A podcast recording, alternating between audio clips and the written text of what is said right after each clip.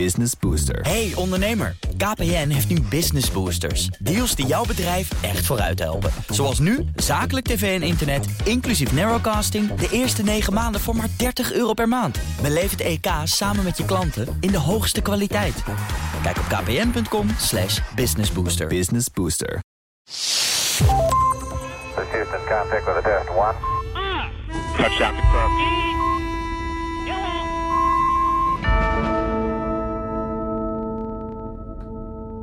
Hey, welkom allemaal bij een nieuwe Space Cowboys aflevering nummer 105. En ik zit hier met Bruno van Waaienberg. Hallo. Hey, en Mark Heemskerk. Hallo. En dat is wat dat betreft ook een nieuwe setting. Zo in, eh, met z'n drietjes. Wij zijn met z'n drieën nog niet eerder bij elkaar. Als Space Cowboys geweest. Zeker niet. Nee, dus dat is leuk. Uh, waar gaan we het vandaag over hebben? Ik wil het over hebben over, even over uh, ome Elon en alles wat daar rondom speelt. Wat, uh, wat hebben jullie zo al als hoofdonderwerp? Ik heb uh, een, een, boek van um, Laurie Garver, ex, um, ex-deputy director van NASA. Dat is al in juni uitgekomen, dus eigenlijk kan het niet. Maar ik heb een interview met haar in de krant komende zaterdag in NRC. Ik koop die krant. Uh, dus ik dacht, uh, daar gaan we het toch even over hebben. Want zij heeft echt wel wat um, ja, naar buiten gebracht over hoe het dan echt gaat in NASA. Dat het ook al jaren hetzelfde gaat, hè? Precies, ja. ja. ja. En, nou, mooi. Gaan we het over hebben. Thanks Bruno en Mark. Uh, ja, ik heb uh, wat planeetwetenschappelijke onderzoek uh, nieuwtjes. Dus ik heb wat, wat korts over Mars. En ja, over wat misschien hele leuke implicaties, of hele sneu implicaties eigenlijk kunnen zijn voor exoplaneten. Die wel of niet op de aarde lijken. Mm. Dus, nou, spannend. Ja. en ik wil het ook nog even hebben over een mogelijke missie naar Uranus. Of Uranus. Of Uranos. Maar daar hebben we het nog over. um, Eerst denk ik heel, ik wil heel even, ja, dat, het, het, over de aarde zelf hebben, over uh, Oekraïne en, uh, en uh, Elon Musk. Um, want daar valt een hoop over te zeggen, maar tegelijkertijd merk ik ook dat er zo ontzettend veel onzin en fake news en halfwaarheden en zo op dit moment rondzingen, dat het ook even goed is om daar wat, wat helderheid in te brengen. Want eigenlijk als je naar de afgelopen paar weken kijkt, dan kan je zeggen dat die Twitter-poll die, die, heeft, die Elon Musk heeft gedaan over Oekraïne, moet, uh, ja, over zijn vredesplan voor Oekraïne, stupide, stupide tweet, is wel wat dat betreft ongeveer het enige uh, wat er gebeurd is. Eigenlijk als verifieerbaar feit. Als, maar voordat ik al het fake nieuws herhaal hier. Uh, dat, even die ondergrens vind ik wat dat betreft even een hele heldere. Zo van, er is ontzettend veel te doen geweest over Elon Musk de, de afgelopen tijd. Mm -hmm. uh, maar eigenlijk is dit het enige wat er daadwerkelijk gebeurd is. En um, wat, wat me opvalt is... Een, kijk, we hebben het hier vaak over Elon Musk. Um, en over in, in, wat betreft SpaceX en ook wat betreft Starlink bijvoorbeeld. Um, en ik volg hem al 12 jaar, denk ik, of zo. Ontzettend, uh, ontzettend uh, grote inspiratie geweest. En hij is uh, expert op een paar echt enorme onderwerpen. Maar het is ook altijd goed om je te realiseren dat hij ze nu en dan ook laat zien dat hij echt totaal geen verstand heeft van sommige onderwerpen waar hij over praat. Niet, gehinderd door enige kennis van zaken. Niet ja. gehinderd door enige kennis van zaken. En ik was er al behoorlijk over bezig wat betreft zijn standpunten over. Um, Mobiliteit in de stad. Laat ik het zo even samenvatten. Mobiliteit in de stad. Als je, als je hem hoort over um, de Boring Company en over verkeer en over dat. Dat is echt het, het niveau van een kleuter. Uh, net als dat hij dus nu over uh, Oekraïne op het niveau van een kleuter aan het, uh, aan het praten was. Maar dan moet je ook een voorbeeld geven. Ook al is het dan geen space. van urban mobility bedoel je? Van het kleuter uitspraken. Van even in dit geval. Ja. Van Oekraïne bedoel je of van, het, van, nee. van de Boring Company? Uh, nee, van de, boring, van, van de mobiliteit. Oh, mobiliteit. Ja, oké. Okay. Dus hij is uh, buitengewoon uh, voorstander van het, het alles ondertunnelen van, van het verkeer. In principe, je, je kan erover zeggen wat je wil, maar uiteindelijk komt erop neer dat je gewoon extra banen toevoegt. Dus er zit een element in van ja, in plaats van dat je onder de, uh, boven de grond in de file staat. In, uh, en dan heb ik het even over de Amerikaanse situatie. Hè? Sta je onder de grond in de file. Ja, ja. Amerika is gebouwd voor de auto. Op alle mogelijke manieren gebouwd voor de auto. En ik was twee maanden in de VS. Uh, nou, toen, toen ik ook voor, bij, bij de SpaceX basis was. En ik, ik heb Amerikaanse geschiedenis gestudeerd. Ik heb er vijf jaar gewoond. En als ik nu door dat land reed als toerist, dan valt mij op dat Amerika's grootste probleem, vind ik, is de totale um, neglect, eh, wat is het Nederlands woord, eh, van de publieke ruimte. Ja. De publieke ruimte in Amerika is afschuwelijk. Je wil niet op straat zijn. Je wil eigenlijk alleen maar zo snel mogelijk of in een auto of naar binnen. Ja. Want je wil niet buiten zijn. En als je dus met z'n allen in een land woont waar je eigenlijk niet wil zijn, buiten wil zijn, je wil niet buiten met elkaar zijn, dan is het afschuwelijk. Dus wat heeft Amerika nodig? Die hebben fietsen nodig, die hebben parken nodig, die hebben minder asfalt nodig, minder wegen. Alle mogelijke manieren, wat wij hier, in, want ik, ik spreek gewoon even als Nederlander. Wij weten gewoon hoe, hoe, hoe je zoiets aanpakt. Ja. En We gaan Ilan uitnodigen voor een dat leek me een leuk idee. fietsvakantie. Ja, voor een fietsvakantie. In Nederland. In, in Ne- ja, precies. Maar dat is wel een tandem, hè? We willen het wel echt Nederlands houden. Nee, dat is se- serieus, serieus. Ik denk dat dat dus een, hele, een hele goede zou zijn. Want een van de domme dingen die hij dus gezegd heeft was...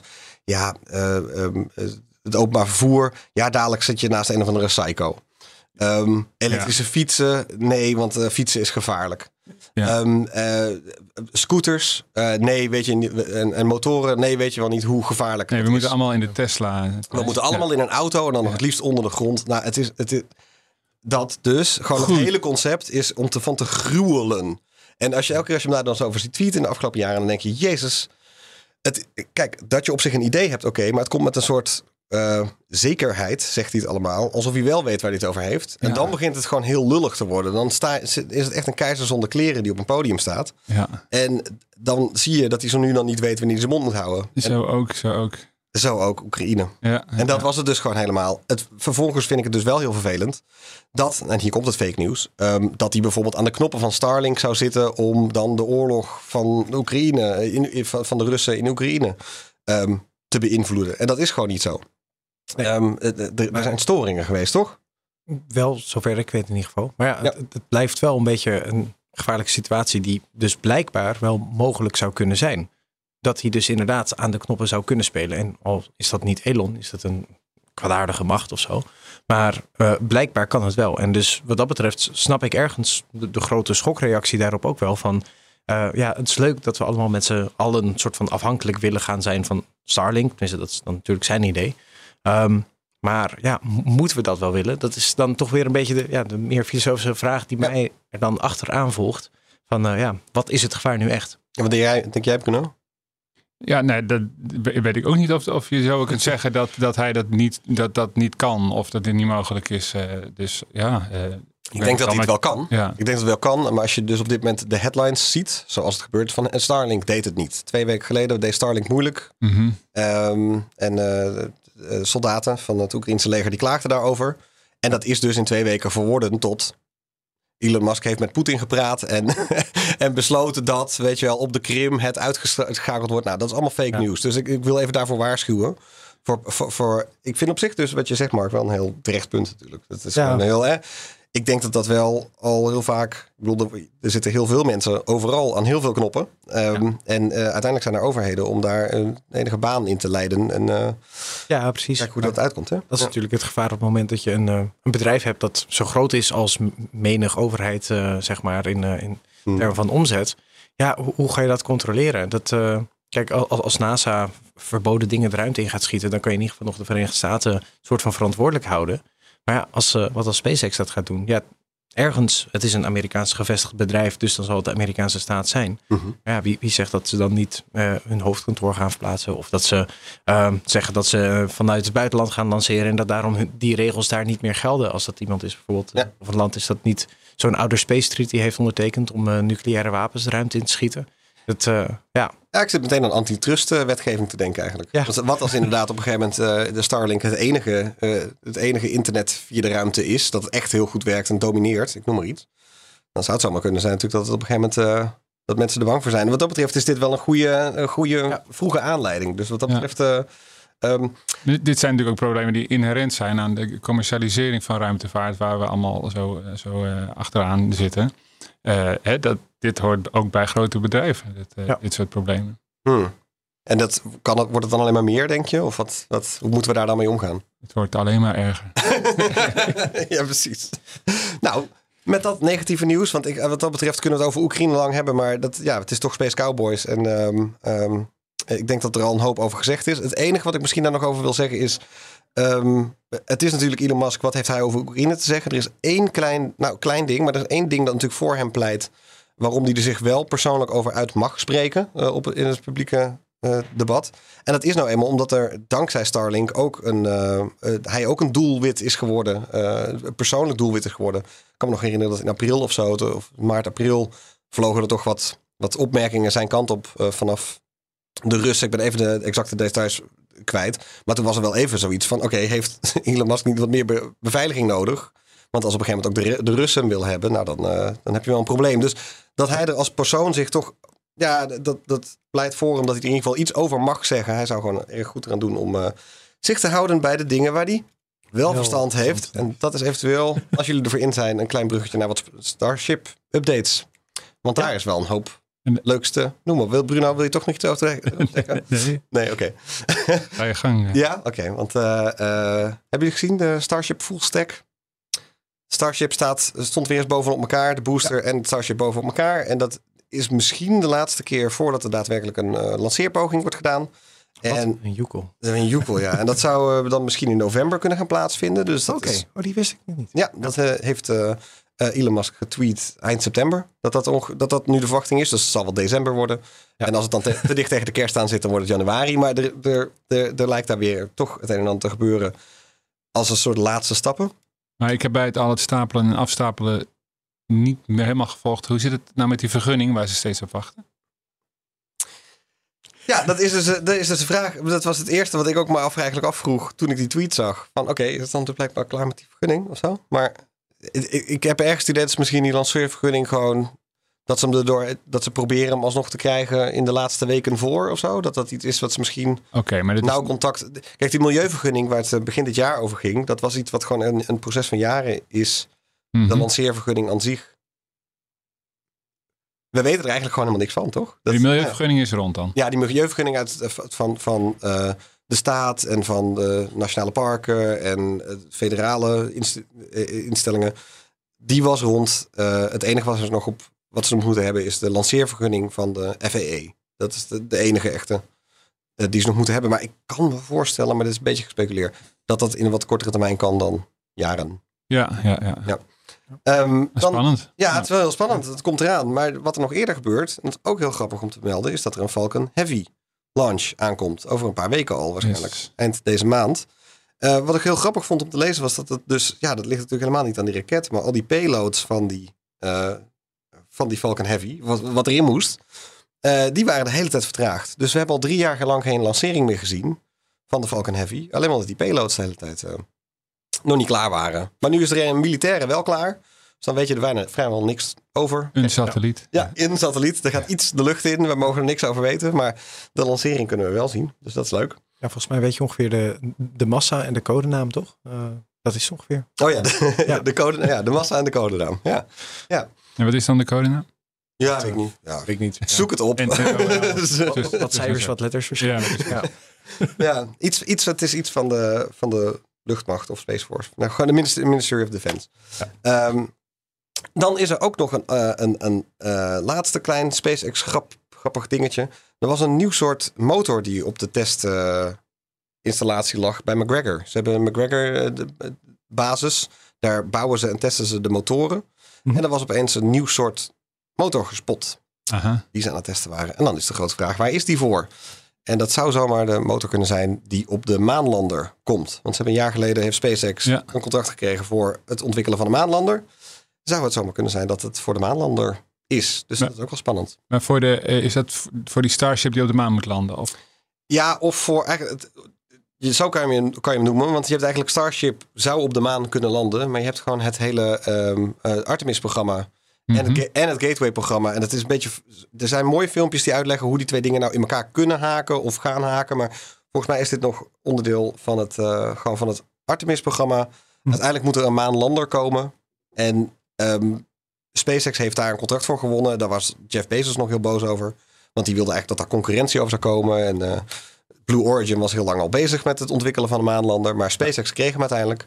En nu moet hij nog ontwikkeld worden. worden. En, en hoe dat dan precies eruit komt te zien. Dat, ja, en, en wat nou uiteindelijk ook de daadwerkelijke ehm, opbouw wordt van missies naar de maan. Zijn op de maan. Heen en weer gaan op de maan. Ja. Je hebt eigenlijk niet een lander nodig die vanaf Ga- Gateway. Dat is een ruimtestation dus, dat dus om de maan moet komen te Mhm. het, eh, cirkelen. Om vanaf daar naar, de, naar eh, het maanoppervlak te komen.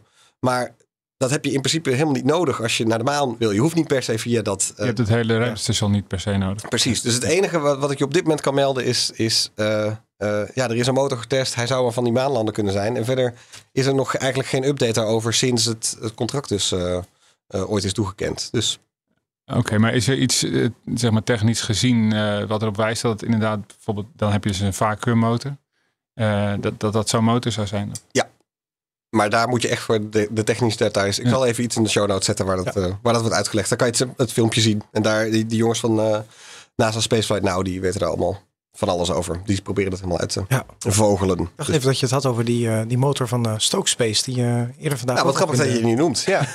In de groep had gedeeld. Want wat is Stokespace, eh, Mark? Want die wilde ik nog wel noemen, maar ik zat net te denken, hoe kan ik daar nou een mooi bruggetje naar bouwen? Maar nou ja, Ik, moet heel eerlijk zeggen, ik, volgens mij is Stoke Space gewoon een hartstikke nieuw bedrijf nog. ehm, wat voornamelijk focust om eh, volledig reusable raketten te maken. Dus ook eh, de tweede trap eh, van raketten, dus de trap die echt de ruimte ingaat, zeg maar. En dan ook weer veilig terug naar de aarde te krijgen. Ja. En dan heb je vaak een pro- probleem dat, ja, zo- zoals je eerder al zei, je hebt een vacuümmotor. En die, die houden het meestal weer wat minder goed vol op het moment dat je naar de aarde gaat. En als je dan dus ook weer veilig wilt landen op de aarde, dan zou je dus eigenlijk of twee motorsystemen zo'n beetje mee moeten nemen. Wat natuurlijk weer heel veel extra gewicht, heel veel massa, eh, misschien ook weer extra brandstof is. omdat ze terug de atmosfeer in moeten en dat niet aankunnen. Precies. Ja. Ehm, en ik, ik weet dan eigenlijk niet precies eh, hoe of waarom. Maar toen hebben ze dus blijkbaar een, een nieuw soort motortype volledig gemaakt. eh, wat dus niet zo'n hele grote nozzle is, zoals gebruikelijk wat dat betreft. Maar in een ring eigenlijk heel veel kleinere boosters is. En ja, ik heb eigenlijk alleen even het nieuwsbericht dat jij dan eh, vanmiddag had gestuurd. Ja, en eh, dat, ja, dat was op zich een leuk, leuk ding. Het, was, eh, het, is zo'n bedrijf dat op dit moment vooral nog bestaat als, als, als PowerPoint-investeerders en, en wat techneuten die, een, die zeggen, in ieder geval dat is hun plan. Ze willen vanuit first principles, from scratch, een volledig herbruikbare raket bouwen. En dus in tegenstelling tot hè, alle herbruikbaarheid voorheen was niet from scratch. Ehm, en eh, waarbij dus inderdaad vooral dat tweede trapsprobleem wordt opgelost. Ook voor veel eh, kleinere play- payloads dan bijvoorbeeld wat nu een Starship aan het doen is. Maar Wat bedoel je dan met from scratch? Ehm, dat ze dus e- eigenlijk... ehm, nou, ik kan me voorstellen dat je eigenlijk bij, eh, bij Starship dat ook wel hebt. Dat... Wat zij zeiden is van eigenlijk bij, bij de, alles wat op dit moment functioneel is, dat zijn allemaal concepten die niet 100% herbruikbaar zijn. Of dus eigenlijk stapsgewijs ontwikkeld zijn als, als van nou kijken hoe we stap voor stap het steeds Vanuit expendable? Ja, ja, precies. Vanuit Expendable kijken hoe we steeds meer kunnen, kunnen recyclen, om het zo maar te zeggen. Ehm, en dit is dus van nee, we moeten het eigenlijk gewoon vanaf het begin eh, doen. En we willen geen nieuwe wetenschap hoeven gebruiken. Gewoon eigenlijk alles wat, we, wat er aan kennis al is, bij elkaar gooien om te zorgen dat we iets kunnen ontwikkelen. Ik, ik weet niet hoe lang we het erover moeten hebben, want ik wil dan wel resultaten zien op een gegeven moment natuurlijk. ja. Maar het is een dus interessante, het is een interessant iets. Van, een ja. eerste tester ervan gedaan. En dus eh, ja, ook een kort filmpje ervan. En dan zie je dus inderdaad echt zo'n zo'n hele ring met allemaal eh, ja, van die eh vuurvlammenwerpers. Wat goed, ik heb helemaal niet geen filmpje gezien. Dus leuk. Eh, veel lawaai natuurlijk dat er ook vanaf komt. Ehm, Altijd leuk. en ja, ja, het is een hartstikke leuke video. Uh, maar verder ja, doet het dus eigenlijk nog niet zo heel erg veel. Um, Zo'n type motor zou dus misschien kunnen werken. Maar of die Ja. daadwerkelijk ook uh, een beetje af kan remmen, dat, dat is natuurlijk nog maar de vraag. Um, maar ze zijn nu dus meer bezig met wat meer funding te vinden. Dus volgens mij dit met de eerste 8, 9 miljoen dollar of zo uh, al voor elkaar weten te krijgen. Zo weinig? Relatief weinig natuurlijk ja. voor uh, een raketmotor. Um, en ja, in, in, het nieuwsartikel van Ars Technica stond dan ook uh, vrij droog, vond ik zelf. Dat uh, de, de founder die is gelukkig iets beter geworden in het vinden van funding. En nu hebben ze ongeveer 100 miljoen dollar. ja, precies. Dat, dat ja. zag ik staan. Ja, ja, precies. Ja. Dus Ja, nou, dat, dat is vergelijkbaar natuurlijk waar, uh, waar SpaceX mee is begonnen. Uh, wat is het? 12, 13 jaar geleden volgens mij? Nee, langer geleden hoor. Langer? 2004 toch? 2004? Ja, twee misschien volgens mij al. Ja, 2002, 2004. Zoiets, ja. Ja. Nou, 20 jaar geleden dan al.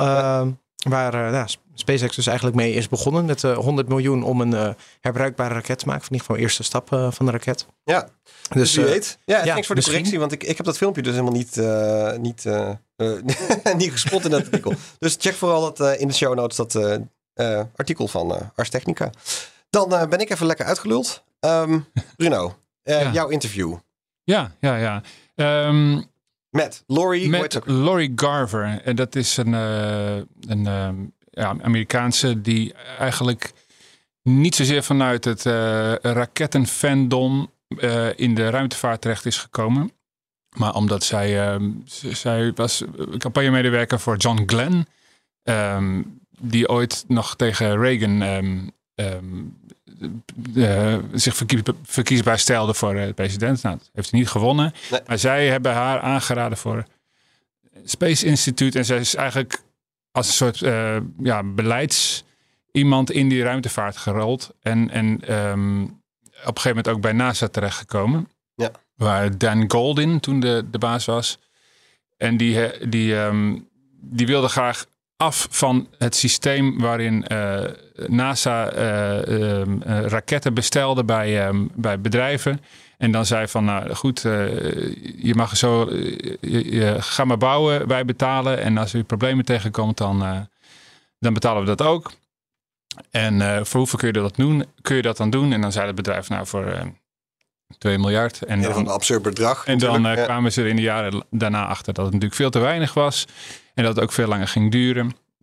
En eh, nou ja, daarmee kreeg je van die, eh, ja, van die eindeloos eh, voortslepende projecten. We hadden Constellation programma eh, in de jaren. dus dat was, dat was voor de opvolger van de Space Shuttle. Dat was voor op, opvolger van de Space Shuttle. Dus in de jaren negentig. Eind dat jaren is nee, ja, jaren nul is een beetje beg- begonnen.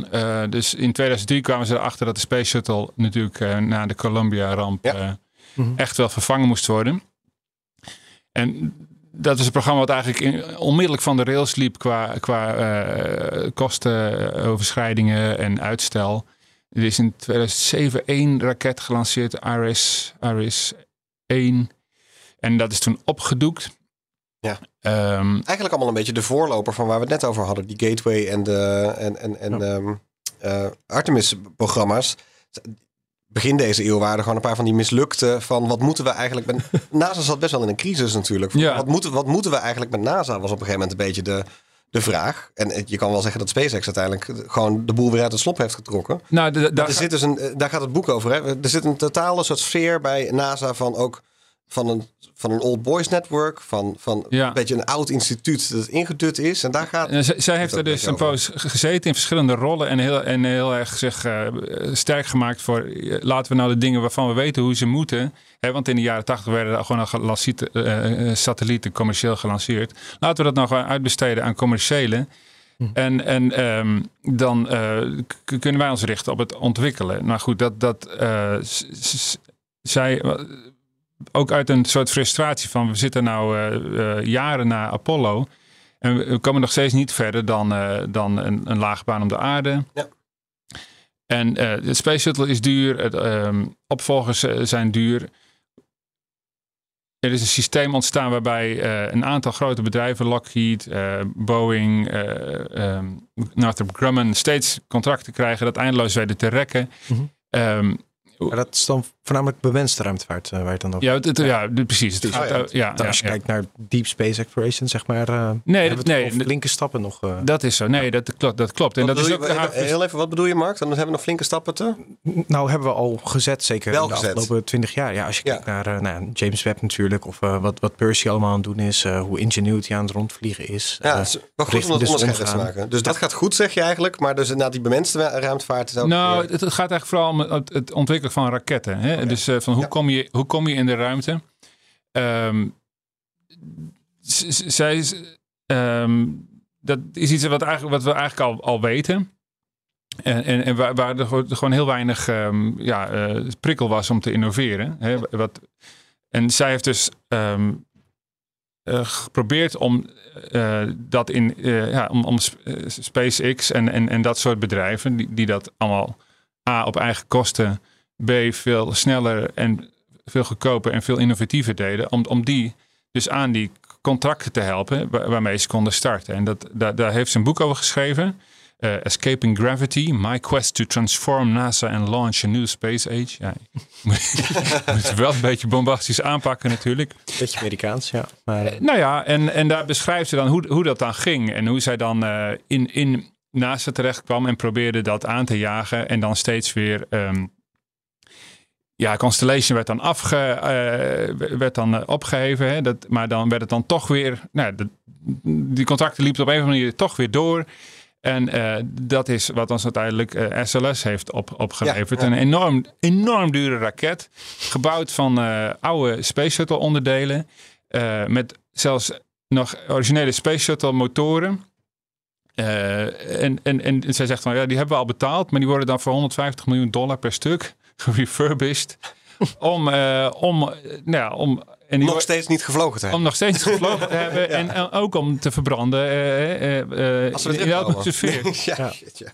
Dus, ehm, en, en ze schetst dan ook heel erg hoe, de- hoe dat dan ging. Hoe dat dan gaat in zo- zo'n eh, ehm, ehm, organisatie.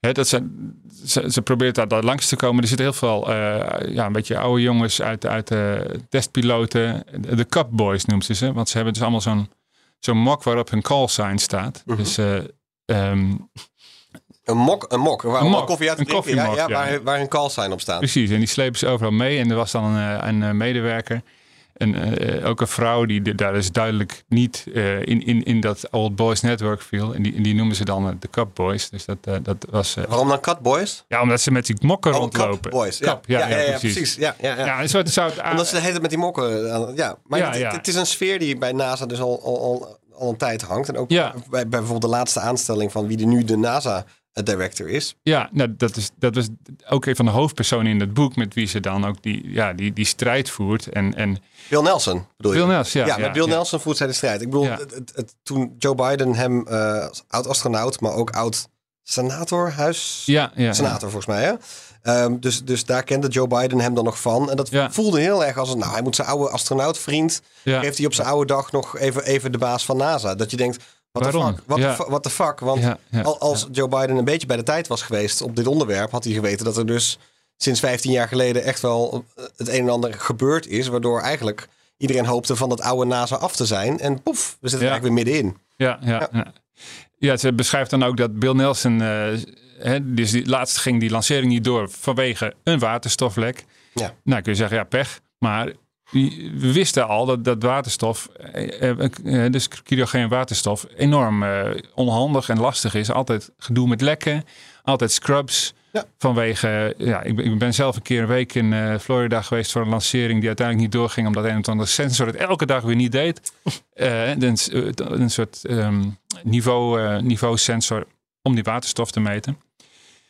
En dan zegt ehm, zo'n Bill Nelson, ja, dat is heel normaal. Zes keer scrubs, het hoort erbij. Ja. En zegt ze, ja, dat is een, een bug, niet een feature. Ehm, eh, de- de- waarom, waarom zijn we nog niet op iets anders overgestapt? Nou goed, Ja.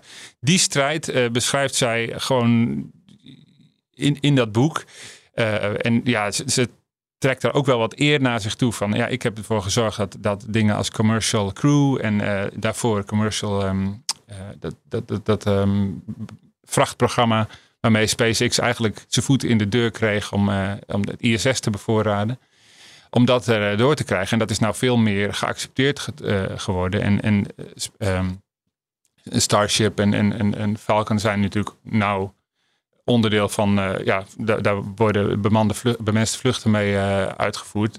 Dat, dat- is ook op mijn konto. Dus het is heel erg een afrekening, en, eh, en maar ook een, ja, een, een, eh, een, eh, het, claimen van, eh, luister, eh, dankzij mij, of dankzij mij en de mensen, ze noemen ze dan spy- Space Pirates, als, als, ehm, zoals ehm, Elon Musk, maar ook heel veel andere bedrijven hebben natuurlijk geprobeerd verder te komen dan, dan Apollo. En, en ja, dat boek is, is, is ehm, eh, ja, je leest gewoon hoe dat, het is heel geloofwaardig hoe dat gaat. Ik geloof niet dat alle details, hè, het, het, het, het, verhaal is af en toe wel heel mooi, mooi haar kant op. Ja, ja. Oh, maar ja. goed, ehm, ehm, het, het, het, het, leest, het leest echt heel ehm, geloofwaardig in die zin. En, en het geeft ook wel een, hè, een andere kant van NASA dan, dan de kant die wij hier eh, nog alles ophemelen. Nou ja, als SLS ter sprake ja. komt, dan zitten we in ieder geval flink aan haar kant. Maar Ja. jij hebt daar deze week gesproken en eh, jouw artikel, interview komt eh, zaterdag Zaterdag in de NRC, eh in het NRC. Dus leest die krant. Ja. Ja, nou, dus dat eh spannend. Dankjewel voor de preview daarvan eh, dan. Ehm, Mark, Ja, gaan we naar jou. Wat is naar jouw topverhaal? Ja, ik, eh, nou, ik, had dus eh, een, een, nieuwtje gezien. En eigenlijk wel grappig. Dat, eh, terwijl ik dus het artikel aan het lezen was, toen kwam ik er soort van achter dat een van mijn oude docenten, dus blijkbaar mede-onderzoeker is daarvan ook, Dennis Heuning. heb ik destijds les van gehad aan de VU Amsterdam. Ehm, en dat ging eigenlijk meer over het nou, mogelijke zoektocht naar leven dan op echt verre, verre planeten, zeg maar, exoplaneten. Ehm, en ja, dat, dat is dan misschien planetair wel een, hele mooie ontdekking. eh, maar ja, in de zoektocht voor leven misschien een hele sneuwe ontdekking. Ehm, dat eh, de soort werelden zoals de aarde, waarin je zegt die mix hebt tussen continenten en oceanen, eh, dat die waarschijnlijk nog een heel stuk zeldzamer zijn dan we al dachten.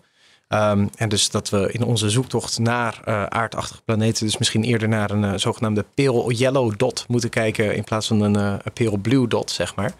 Ehm, Oké. Maar hoezo Ja. Pale Yellow? En zo de woestijn. eh, omdat dus het overgrote deel van de planeet, in ieder geval volgens de huidige modellen, dus waarschijnlijk eh, volledig oceaanloos zullen zijn. eh, tegen de tijd dat ze lang genoeg eh, hebben bestaan om eh, ja, Ja, leven eh, te, te kunnen gaan hosten. En dat heeft dan eh, voornamelijk ma- te maken dus met modellen die ze dan hebben bekeken naar, eh, nou, ook weer terug naar, natuurlijk naar het begin van de aarde. Dus eh 2,5, 3 miljard jaar terug.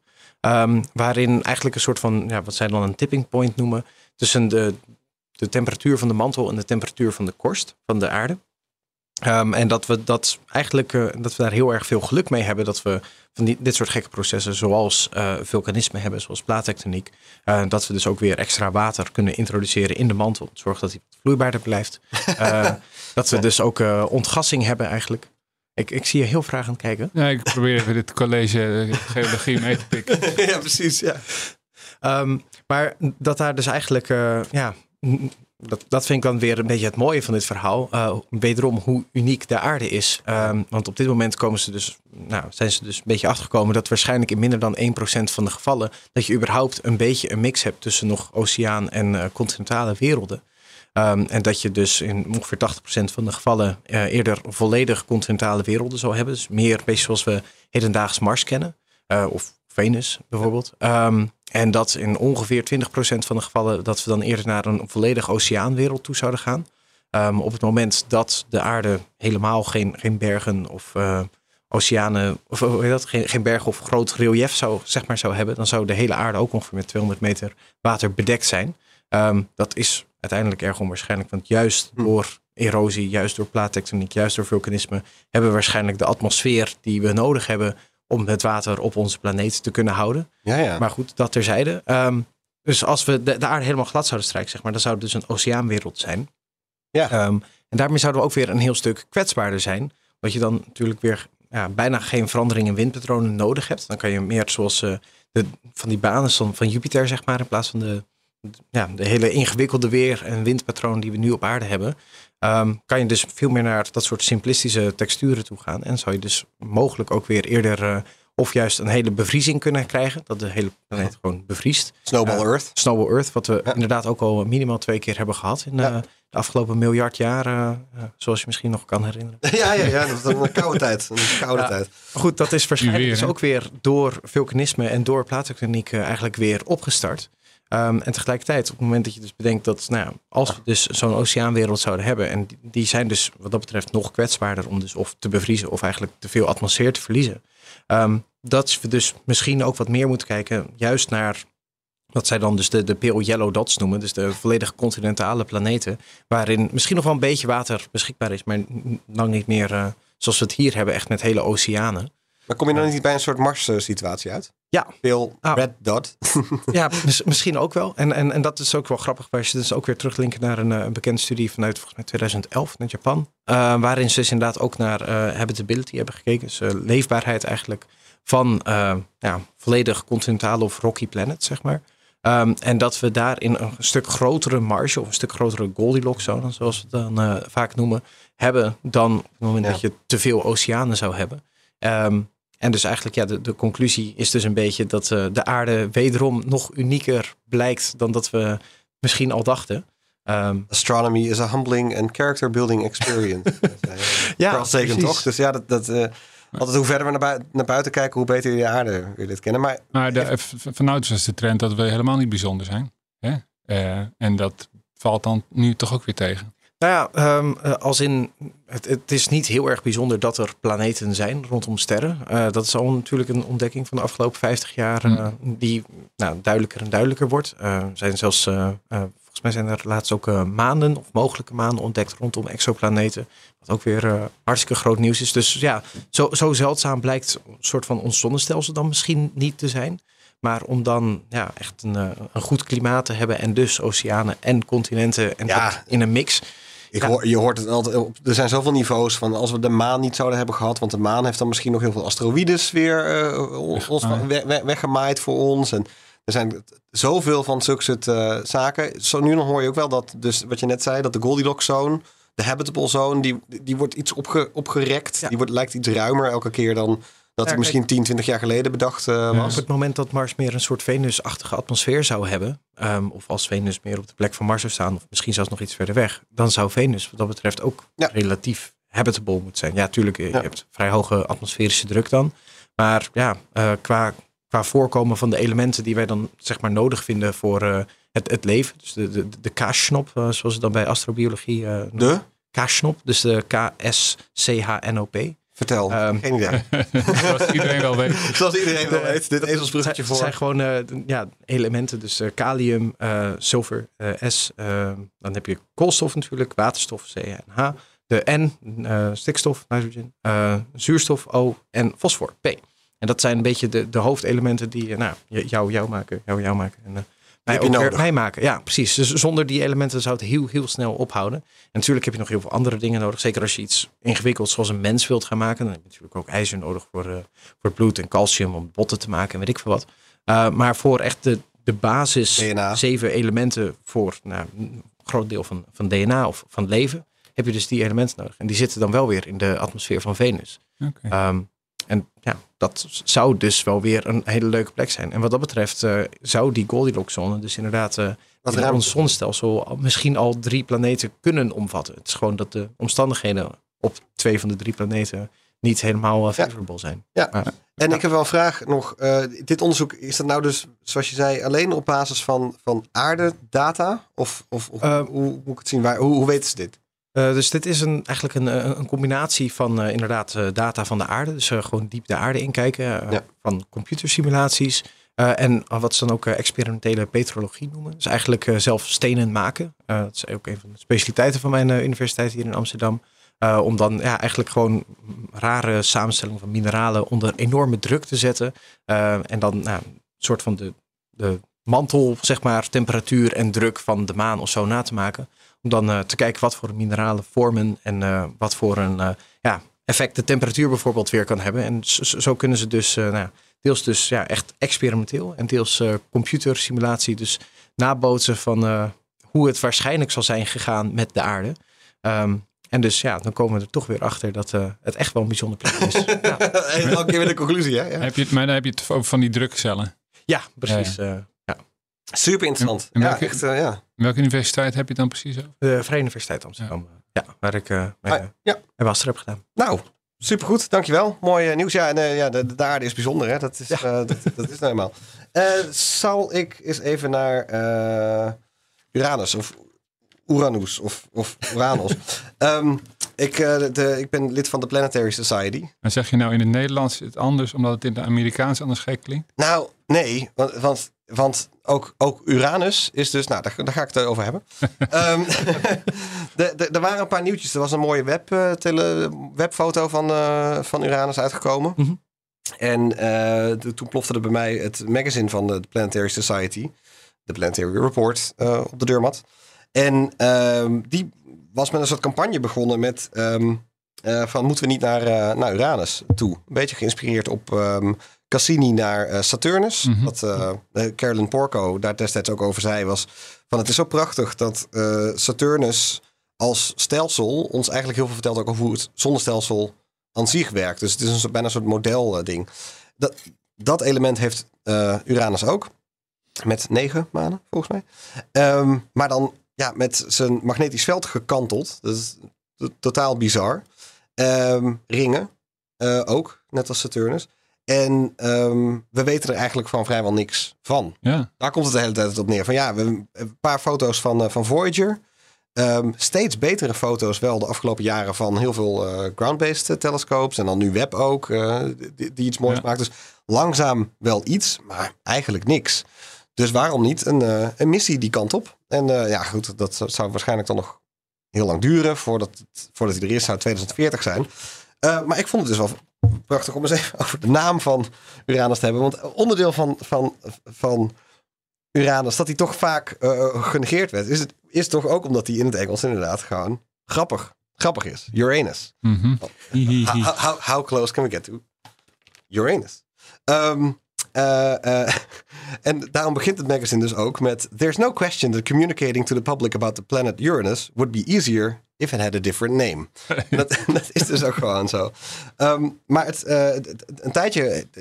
Dus toen hebben ze het even over die naam gehad. En dat vind ik gewoon echt leuk om het even, over, even aan te stippen. Hij heeft een tijdje anders geheten, eh, Uranus. Hij heette... eh, weet jij het toevallig, Bruno? Ja. Eh, ehm, misschien George Star of zo? Ja, ja, precies. Ja, George the Star. Ja. Georgium Sidus. Kijk. Eh, ja, ja, dus dat was in de eerste jaren, omdat eh, het, het Herschel, eh, William Herschel, die.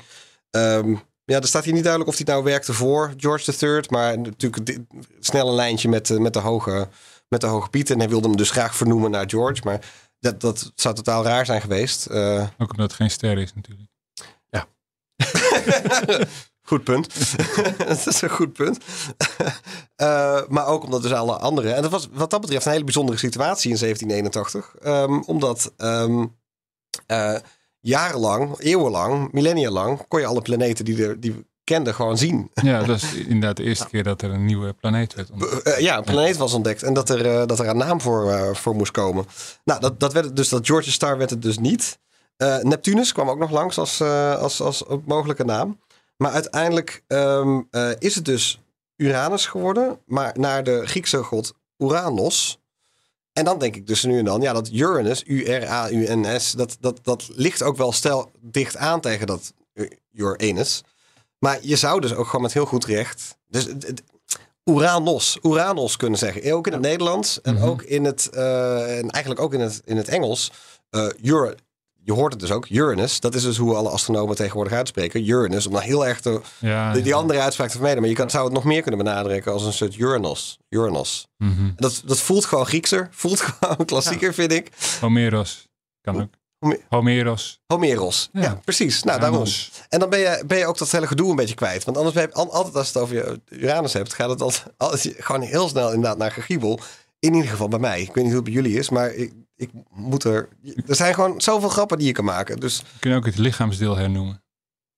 hmm, Het is misschien lastiger. Ik denk dat Ja. dat al langer bestaat, in ieder geval als naam. Nou ja, Maar, eh, wat dat betreft, eh, wel een innovatief idee. Dankjewel voor dit idee. Geen dank, geen dank. Ehm, en het grappige, het laatste weetje nog hierover, is eh, dat dus ehm, eh, toen Uranus, Uranus, Uranus eh, toen dat dus bek- eh, populairder werd, heeft dus uiteindelijk eh, Martin Klaproth, die uranium heeft ontdekt, het vernoemd naar, als een soort eerbetoon, Ah, naar. Uranus. Oh. Heel bizar, omdat het blijkbaar allemaal ongeveer op dezelfde, in dezelfde decennia gebeurde zo. En het was gewoon populair. Hij, vond het, hij zocht naar een naam. Dus dat vond ik heel gaaf. Ehm, de, eh, we moeten nog naar, eh, naar Uranus. Dat, eh, dat zit er nog niet eh, direct aan te komen. Behalve dan dat de Chinezen wel een mooi plan hebben. Eh, we weten er nog niet veel van. Eh, maar het lijkt erop dat die met een missie bezig zijn die eerst naar Jupiter gaat. Daar iets achterlaat om zodat er bij Jupiter een eh, soort eh, zonde, of hoe noem je het? Een, ehm, Orbiter. een orbiter, ja, dat is prachtig Nederlands. Eh, eh, Een kunstmaan. een kunstbaan, dankjewel. Een kunstbaan rond eh, Jupiter zou zijn. Eh, en dat er dan een soort tweede trap, of hoe noem je het dan? Gewoon een soort nog een nieuw ding door zou vliegen naar eh, Uranus. Oké. Dat is wel een hele gave missie. Ik ken eigenlijk dit concept ook niet zo goed op deze manier. Op zich gebeurt het natuurlijk wel vaker om een, eh, een gravity assist te doen. En dan, dan helpt het als je iets achterlaat. Eh, Oh, dat is natuurlijk waar, ja. Maar dat is... eh, Wat dat betreft zou het kunnen, maar ik heb geen idee of de, de banen van Jupiter en eh, Uranus dan een klein beetje soort van overeenkomen. ik, moet- ik moet zeggen, ik weet wel dat die toevallig laatst eh, dan weer, eh, ja, dat was eh, een of andere mooie foto die ik dan van iemand doorgestuurd had gekregen vanuit eh, het Noord-Amerikaanse continent. Daar eh, ging de maan dan voor Uranus langs. Dat gebeurt natuurlijk iedere maan op zich. Mhm. Maar ja, toch wel, een leuke foto om dan eh, Uranus soort van half achter de maan te zien schuilen. Serieus, met een hele goede telescoop Ja. op die manier gedaan. Oh, gaaf. Ja, stuur maar door, die foto. Ja. Gewoon in de groep. Leuk. Ehm, eh, eh, dus we zullen zien, die missie naar de, de Uranus.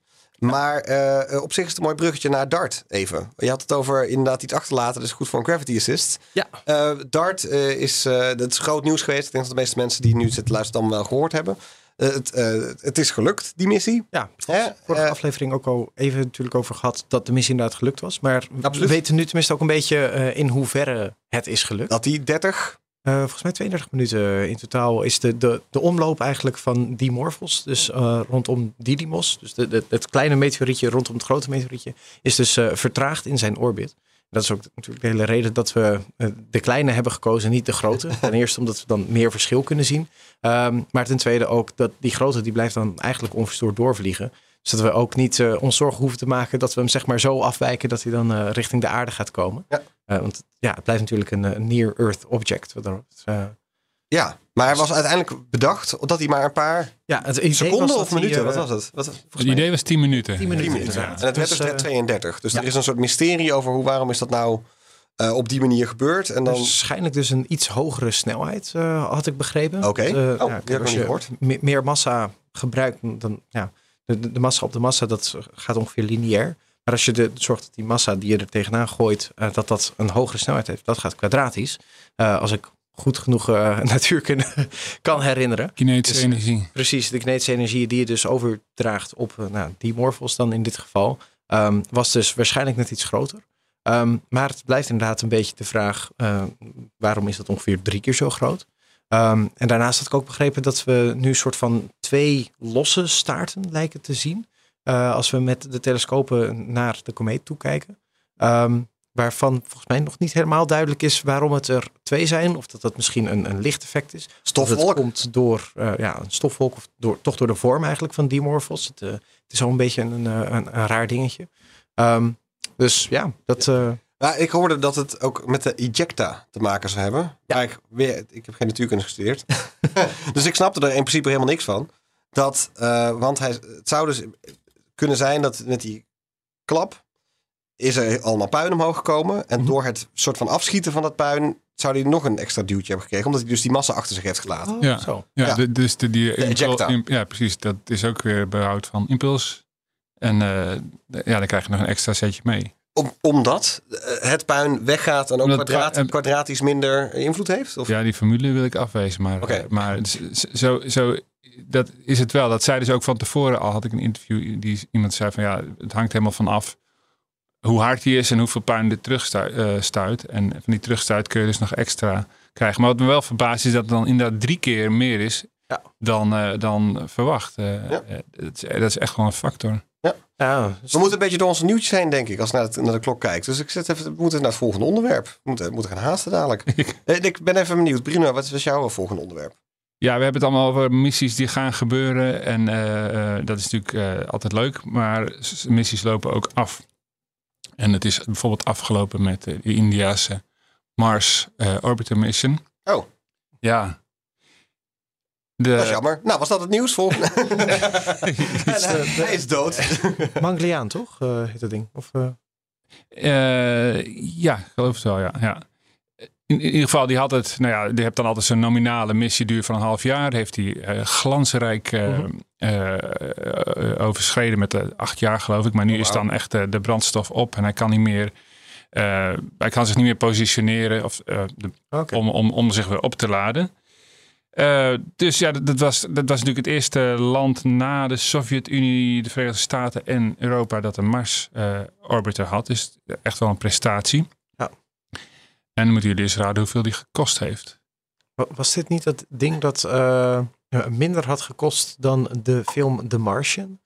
Eh, dus ik, ik, ik, Dus dan is het minder, minder dan 200, 300 miljoen. Of ja, zo. volgens mij was de, de, de Martian iets van 300 miljoen en was deze dan 290 miljoen of zo. Of, eh, Ik zie in het bericht van Ars Technica noemen ze 25 miljoen dollar. 25 miljoen, weet je. Dus Ja, dat, nou, zo kan het ook. Dus, dat is echt Ja, het eh, dus een, een koopje dankzij frugal, frugal engineering. Dus eh, Wat grappig zeg.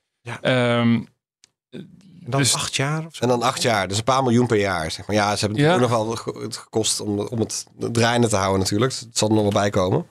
Maar toch, ja, dat is natuurlijk helemaal niks. Dus Ja. eh, ja, echt eh, petje af. En eh, nou ja, mogen hij eh, V- in eh, rust en in vrede. Rusten in vrede, ja precies. Want, want hoe wordt de missie dan afgesloten? Gaat hij uiteindelijk crashen op Mars? Of vliegt hij deep space in als een soort van laatste de-orbiting manoeuvre? Of Nee, het lijkt me dat hij gewoon in een, hij had een zeer elliptische baan. Dus hij kwam best ver van Mars. En dat, dat gaat dan gewoon door. En ik neem aan dat hij op een dag eh, toch crasht. dan zal hij ooit neer Ja, Ja. ja. Niet op brand, want daar is de atmosfeer er misschien weer te aal voor. Ik weet het niet. Dat heb ik niet van de snelheid af, denk ja. ik.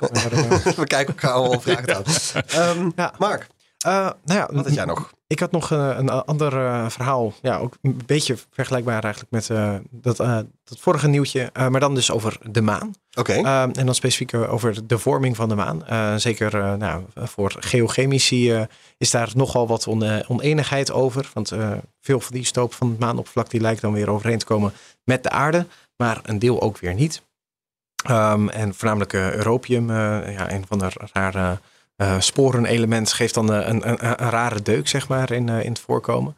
Ehm, en ja, da- daar bestaan dus nog wel wat twijfels over of inderdaad de, de grote impactortheorie wel klopt. dat er een of ander... eh, nee, vertel jij even de grote impact. ja, dus, eh, Ja. Dat is eigenlijk dat er een, een, een bijna een Mars-sized eh, object eigenlijk op de aarde is ingeslagen, zo'n 4,5 miljard jaar geleden. Vlak na het ontstaan van de aarde. Ja, terwijl de, de aarde nog relatief vloeibaar was eigenlijk aan de buitenkant. En dat er toen iets moet zijn ingeslagen. En dat vervolgens was dan ja, het oorspronkelijke model, zeg maar, meest geaccepteerde model op dit moment. Dat er een soort van een ringensysteem rondom de aarde is gekomen. Dat die zijn, zijn gaan samenklonteren in de loop van enkele honderden tot duizenden jaren. Misschien zelfs nog langer. Eh, en dat dat uiteindelijk dan de maan heeft gevormd. Mhm. Ehm, maar, Maar, nu is er dus eh, een, een, een hele serie van computersimulaties eh, vanuit Dunham University eh, gerund. Eh, waarin ze dus eigenlijk hebben gekeken naar specifiek de, de vormingstijden voor, eh, voor manen. En wat ja, zoveel hebben we natuurlijk nog niet kunnen waarnemen van dit soort formaat impactors eh, op al helemaal niet jonge planeten natuurlijk. Dat er misschien ook wel een heel veel snellere vorming van de maan zou hebben kunnen plaatsvinden. En dat we daardoor eigenlijk relatief gezien iets meer van de, de Theia-isotopen zeg maar, aan de binnenkant van de maan kunnen verwachten. En dus iets meer eh aardse isotopen aan de buitenkant. En Wat is daar dan- Eh, is dus de impactor Oh, eh, die de aarde heeft geraakt en vervolgens dan de maan heeft gevormd. Ehm, en de- nou, een van die simulaties die heeft er dus eigenlijk uit laten blijken dat het misschien wel in de loop van een paar uur zou kunnen zijn gevormd. Oh. Dus dat je zo'n enorme impactor hebt, een deel van de aarde wordt losgeslagen en dat is eigenlijk direct een soort van een, een tweede bolletje gevormd Ja, ja. Die, eh, die dan op dat moment ook nog dichter bij de aarde zou moeten staan eh, dan dat we op dit moment al dachten. Dus minder dan 100.000 kilometer. Ehm, en dat zou er dan voor kunnen zorgen dat eigenlijk ehm, ja, de, de oppervlakte van de maan ook relatief ehm, anders weer kan afkoelen. En dat je dus een, een relatief dunne korst krijgt. Want de maan heeft een vrij dunne korst. oh ja? En op het moment dat je dus over heel veel langere periode zou zijn gaan afkoelen, dan is dat weer lastig te verklaren. Anders dan misschien met heel grootschalig vulkanisme weer op een later moment. Maar ja, dan was altijd een beetje de vraag, hoe kom je dan met dat vulkanisme weer eh, omhoog? Zeg maar die, die grote kraterbassins die we nu dus als de, de oceanen van de maan zien, de, de mares. Ehm, ja, hoe, hoe zijn die ooit weer gevuld met, eh, met lava? Eh, anders dan als we bijvoorbeeld een, een stukje dunnere korst zouden hebben. En misschien is dit dus een, eh, een, nieuwe theorie. Eh, op dit moment zijn het eigenlijk alleen nog computersimulaties. Dus nou, die experimentele petrologie waar ik het eerder over had, dat, dat moet nog wat meer hiervoor gaan uitwijzen. Maar het zou een hele leuke mogelijkheid kunnen zijn om ja, een nieuwe verklaring voor de maan te hebben. Nou, supergoed. Ik vrees dat we naar de volgende moeten, want zo tikken we ze even af. Interessant, dankjewel.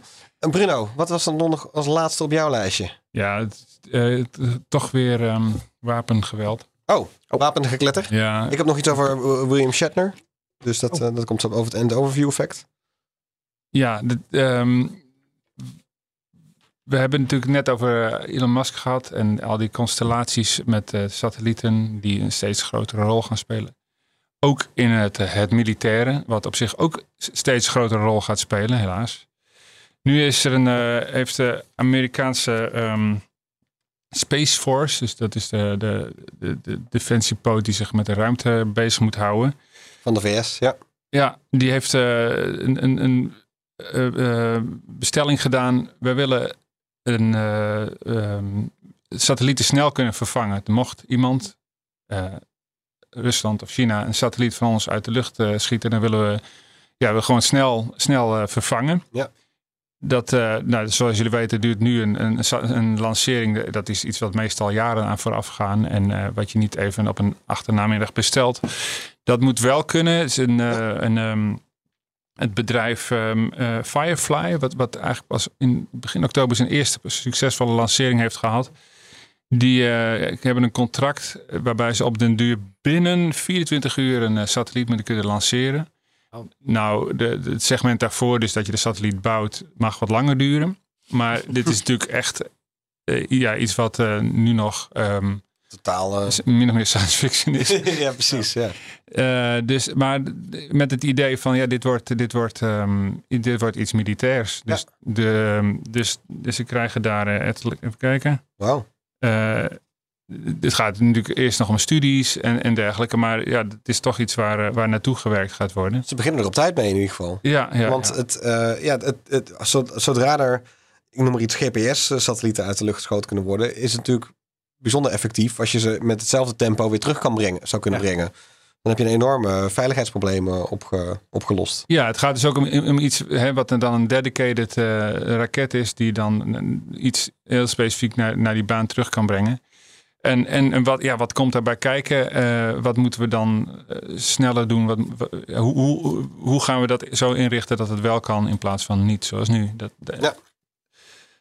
dat, eh, dacht dat jij bedrag, bedrag nog ging noemen, dat ze gereserveerd Ja, hadden. Dus zo, zo leek het. Dus ik ja, dacht, dat, eh, eh, ehm, als je het kan vinden. ik, eh, intussen wil ik wel even zeuren over de naam. Oh. Victus Nox heet het dan. Lat- Latin for Conquer the Night. Ach, Ja, ja, ja, dat, Victus is natuurlijk in de eerste plaats geen wat een mannending weer ook. Ja, Wat een mannending. ja. Ja, ik ben de laatste tijd, eh, be- dat is een mooi bruggetje. Want het is, een- ik ben de laatste tijd een beetje bezig geweest met, eh, het- met, met eh, het debat over hoe, en daar heb ik het wel vaker over gehad bij Space Cowboys, van je zal, het is heel bijzonder dat wij mensen er zijn. Het is heel bijzonder dat wij de ruimte ingaan. Wat altijd een beetje vervelend is, dat we ook het hele menselijke altijd weer meenemen. En dat je dus zeker alle, alle cowboys en piraten die dus de, de ruimte in willen. en dat komt dan ook een beetje terug op wat ik over Musk zei en over zijn, zijn Boring Company is, eh, je ziet ook dat er gewoon veel plannen eh, die- er liggen, zijn uiteindelijk, voor lekker bij de woord, kapitalistische domina dominatieplannen. ja. En dat is, dat, dat is een debat dat weinig gevoerd wordt. Want we kunnen met z'n allen inderdaad constant ophemelen hoe prachtig het allemaal is dat wij als wezens eh, de ruimte ingaan. Maar als je ziet wat ze met de woestijn van Arizona hebben gedaan, dan is het helemaal niet zo prachtig. Dat, ik bedoel, de, de lelijkheid van Amerika is er nu dan met geen pen te beschrijven. Dus als dat eh, ook de toekomst van de maan en eh, Mars is, dan heb ik daar best wel iets over eh, ja te bedenken. dit is natuurlijk ook niet echt gezellig nieuws, maar wel begrijpelijk. Ehm, maar, maar goed. ik- Ja. Heb je het bedrag niet gevonden? Dan komt nou, het in er, de er worden, er worden gevraagd om ettelijke eh, tientallen miljoenen. En daarna verzandt het artikel in eh, appropriations en senate commissies. dat, eh, en dat, eh, dat gaan we niet helemaal... verwijzen we terug naar het boek van Laurie Garver, hoe heet ze? Laurie Laurie Garver, ja. ja. Garver, ja. Ehm, en eh, eh, Mark, ben jij er doorheen? Want anders dan sluiten we even af met het overview effect. Eh, daar zou ik inderdaad mee, mee Ja. nou, Die nee, je had nog een paar kleine Mars ja, nieuws, precies. Mars dingetjes. Dus, kan je ze in één zin samenvatten? Ongeveer, denk ik. Ja. Ja? Dus Perseverance die heeft ja, nu dan een, een- weer een nieuw core sample genomen. Eigenlijk twee, want er staat er altijd eentje op de oppervlakte op en eentje gaat, gaat terug naar de aarde is in ieder geval het idee. Ja. Ehm, en dit is dan waarschijnlijk de eerste waar ook wat organische moleculen al in gevonden zijn, waar nu dus een, een core sample van is genomen. Spannend. Eh, en dat zijn wat eh, ja, aroma's. Goed. Dat is het eigenlijk. ja, Wat, wat, wat voor eh, organische moleculen? Eh, ja, ah, volgens mij noemen ze het aromatische moleculen. Ik moet zeggen, mijn, aromatische moleculen? Ja, mijn, mijn Lavendel- is wat, lavendel- wat minder goed. met dan benzene organische, ja, zoiets misschien. Oké. Ehm, eh, dat was, want je had ook nog een soort iets met. En, was eh, een foreign object debris ja. scene. ja, dat eh, was dan eh, ja, eigenlijk eind vorige maand, eind september, ehm, bij Ingenuity.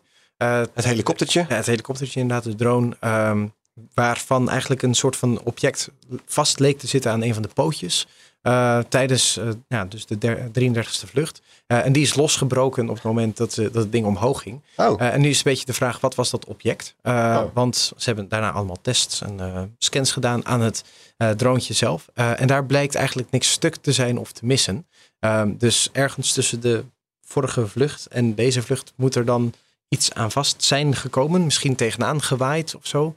Ehm, en wat dan vervolgens weer is losgekomen. Waarvan we eigenlijk gewoon niet zo goed weten nog wat het is. Een beetje. We- apart. een, een, een beest, ja. Misschien wel eh, de marspin. Ja, Weet. zou, zou kunnen. ja, het is eh, eh, leuk dat hij het überhaupt nog doet, die Ingenuity. Dat is heel gaaf. Er zijn ja, filmpjes en foto's, maar check ook dat vooral. Eh, en dan hebben we nog heel even de tijd om af te sluiten met William Shatner. Die was eh, vorig jaar morgen, dus we nemen dit op woensdag. En op donderdag een jaar geleden ging hij met een raket van eh, Blue Origin de lucht in. En dat is dan niet een baan om de aarde. Het is alleen maar omhoog, boven de dampkring. Ja. Zie je de, de, de, de zwartheid van de ruimte. En hij kwam weer naar beneden. En eh, William Shatner is natuurlijk eh, Captain Kirk uit de, de Star Trek series. Zijn jullie Trekkies trouwens? Ik niet. Maar... Ik niet, nee. Redelijk. Weet je, ja, oké. Eh, dat doet hij al sinds 1966, zag ik. Dat is echt hysterisch. Ehm, en eh, de beste man is inmiddels 91, was dus vorig jaar 90. Dacht dat die een soort ervaring zou krijgen als die die uit de film Contact kende. Met eh, Jodie Foster, geschreven door eh, Carl Sagan. Ehm, die scène op het einde dat zij uiteindelijk in de ruimte is en huilend naar een of andere sterrenstelsel kijkt en zegt... eh, ze hadden een, eh, een dichter moeten sturen. They should have sent a poet. Oh, Want ja, ja. ze is zo verwonderd eh, over, over de schoonheid van het universum. En hij hoopte dat ook te krijgen. Van wauw, dan zal ik eindelijk één zijn met het universum en van alles zien. Maar het, eh, wat dus elke keer gebeurt met mensen die naar boven gaan... is dat ze het overview effect krijgen. En nou, teruggrijpend op wat jij zei over dat de aarde zo bijzonder is... dat ze dat zich elke keer eh realiseerden. Hij, hij realiseerde zich niet alleen ehm, hoe bijzonder de aarde is... maar hij kwam eigenlijk in een diepe rouw terecht. Dus hij is sindsdien in een diepe rouw over ehm, de teleurgang van de aarde. En hij, zag, hij zei, ik keek naar buiten en ik, ik zag alleen maar de zwartheid van de dood. I saw death. En toen ik naar beneden keek, zag ik licht en leven. En realiseerde ik me dus dat alle dingen die we aan het doen zijn... en alle vooruitgang die we geboekt hebben als mensheid... ten koste is gegaan van ehm, die ontzettend unieke plek... waar wij met z'n allen leven. Nou, daar kan je heel cynisch over doen. Een of andere rij- rijke stinker die naar boven gaat en, met, en, en verdrietig terugkomt. Maar ik denk dat het heel eh, telling is. Ehm, eh, dat het gewoon... eh, dat zei Carl Sagan toch ook al. Van, we gingen naar de, we gingen naar de eh, maan en we ontdekten de aarde. Dankzij de, de foto's die van de aarde terugkwamen. Ja, En dat, Eh. ik denk dat je dat heel vaak gaat zien. Ik, dat is iets wat ik vroeger, toen ik naar, vaak naar de Verenigde Staten ging, ook heel vaak zei. Van je leert thuis nooit zo goed kennen natuurlijk als, als wanneer je weggaat. Ja. Zo, omdat, je het kan, omdat je een contrast hebt. En dat is in dit geval lijkt het ook wel bijzonder, eh, bijzonder zou te zijn. Van iedereen wil naar de ruimte om inderdaad net als een Jodie Foster naar buiten te huilen. Ehm, maar komt er elke keer achter van wow, wat is het, wat is het binnen die atmosfeer toch eigenlijk veilig en, en, en fijn. Ehm, Ja, last van aardwee. Aardwee. dat Wauw. is een mooi woord. Dat is een mooi woord. Ja. Eh, waar komt dat woord vandaan? Nee, waar komt, ja, de, de- net uit mijn mond. Ah, Ehm, dankjewel ja. Bruno. Nee, daarvoor. geen dank, geen dank. Ehm, met die, daarmee denk ik, sluiten wij mooi af. Ehm arme William Shatner. Dankjewel Bruno. en dankjewel Mark. Ja. Ik denk dat we er helemaal doorheen zijn. We stamvolle uitzending. Eh, blijkbaar gebeurt er gewoon eh, net het genoeg. Ja. Dus over twee weken denk ik eh, zien we elkaar weer. En nou, niet zien wij elkaar helemaal niet. Dan ben ik er niet. Dan zijn we een hele nieuwe, een hele nieuwe club waarschijnlijk. Ja. En ik, dan zeg ik alleen maar nog, ehm, afgezien van dank jullie twee, luisteraar, als jullie ons willen volgen op Twitter, dan kan dat bij eh, Space Cowboys Pod is onze Twitter-handle. Dus ga daar vooral heen en stuur ons berichtjes ehm, over wat we wel en niet goed doen. En daarmee is het einde gekomen aan deze 105e Space Cowboys, die een klein beetje over de tijd is, maar dat is niet erg. Ja, dank jullie wel. Dankjewel. Business Booster. Hey ondernemer, KPN heeft nu Business Boosters. Deals die jouw bedrijf echt vooruit helpen. Zoals nu, zakelijk tv en internet, inclusief narrowcasting... de eerste 9 maanden voor maar 30 euro per maand. Beleef het EK samen met je klanten in de hoogste kwaliteit. Kijk op kpn.com slash businessbooster. Business Booster.